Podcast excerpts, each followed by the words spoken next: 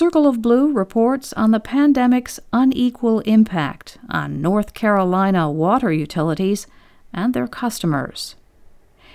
The story of the pandemic has been its inequality.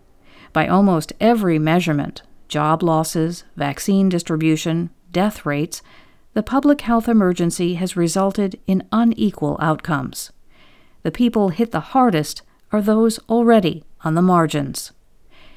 So it is for water utilities and their customers. Some utilities have financial aid programs and partnerships with community organizations to help customers in need. Charlotte is North Carolina's largest city. There, residents who call a helpline will be connected to three local nonprofits offering financial assistance during the health emergency. In other places, such as Jamestown, there is no customer aid program, so struggling residents rely on the kindness of strangers. For example, a local church donated more than $5,000 to pay off the debts of about 10 Jamestown water customers.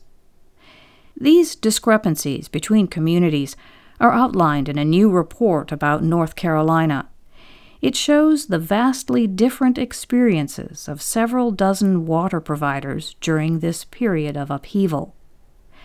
Elsa Marie Mullins is a project director at the University of North Carolina Environmental Finance Center and a co author of the report.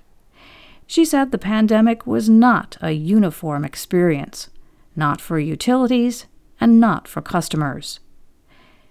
For utilities, the pandemic affected finances and operations, though not as badly as was anticipated in March when businesses closed and economic activity froze. Utilities that relied on a single factory for a large part of their revenue were hurt by initial closures, but the reopening of businesses has brightened the outlook. Utilities with a high proportion of residential customers even saw increases in revenue because of stay at home orders. Sixteen utilities were interviewed for the report, and Mullins said that none of the ones interviewed said that the pandemic was going to sink their ship. Households, however, are a different story. Early on, Governor Cooper intervened to ensure that residents had access to water during the emergency. Cooper would not allow utilities to shut off water service for unpaid bills. He halted late fees and required utilities to give customers at least six months to repay their debts. Though individual utilities might still have protections in place, the governor's ban on water service disconnections expired on July 29th. By that time, a mountain of customer debt had piled up. But then, said Mullins, a surprising thing happened. After disconnections resumed, the number of past due accounts fell sharply, in some places by 50% or more. The town of King, for example, had more than $87,000 in past due water bills at the end of July. By the beginning of January, past due balances were down to a fraction of that, at $4,500. Mullins said the threat of disconnection was a motivating factor. According to the utilities, many customers who did not pay thought that the bills might be forgiven or that the government would pay the balance. They did not pay simply because they did not have to. For those who were truly in need, utilities were able to offer payment plans to gradually reduce the debt. The terms of these plans varied by utility. Charlotte Water elected to use a 12 month repayment period. The report also found that the demand for payment plans strained utility resources. Arranging payment plans and distributing funds required more staff time. Many billing systems were not set up for specialized payments, and each customer's repayment status had to be tracked manually in a separate spreadsheet. Some utilities had to hire temporary workers to set up payment plans.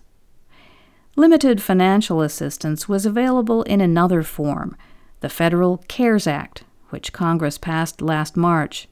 Through the CARES Act, North Carolina provided $316 million to local governments to assist with pandemic response. In theory, local governments could use some of these funds for utility payments, but there were several obstacles. Because guidance on the use of CARES Act funds was unclear, utilities weren't sure if the money could be used to cover past due bills. Also, said Mullins, the money was a one time allocation, and often not enough to meet the need and it favored utilities that already had the administrative infrastructure and community partnerships that would help identify customers who are falling behind and distribute the funds. The need for this administrative infrastructure is one of the report's top recommendations. Instead of reacting to an event, state and local governments could anticipate potential problems and have programs in place that can be activated during a crisis. This would be a benefit to smaller communities like Jamestown. Sharon Apple is the town's accounting manager. She said, We're small. We don't have the infrastructure and facilities for people to get assistance. In that regard, Jamestown is not alone. Based on a survey of 34 utilities, the report found that smaller utilities had the highest percentage of past due accounts. This is problematic for the utility and the customer. The utility needs revenue to keep water flowing, and the customer might have trouble finding financial assistance. Mullins said the report highlights the vulnerability of smaller systems. She noted that improving the long term viability of small utilities could be a way of reducing the cost of future crises. North Carolina is already thinking about long term structural changes. In early February, the North Carolina Water Infrastructure Authority designated four more water utilities as distressed, bringing the total to eight. The designation makes them eligible for state funding to assess their financial health. The authority deferred a decision on about a hundred other utilities until April, after more outreach could be done. According to Mullins, these are necessary and important steps, but their reach is limited. Only $9 million is available for the program. Though utilities seem to have survived the worst of the pandemic, Mullins said that lawmakers should not assume that the problems are over. Decisions made or put off amid the uncertainty of the last year will have ripple effects in the days to come. As Mullins put it, in the next two to ten years, we'll see the impacts of delayed maintenance or delayed rate increases when something breaks because of delayed repairs.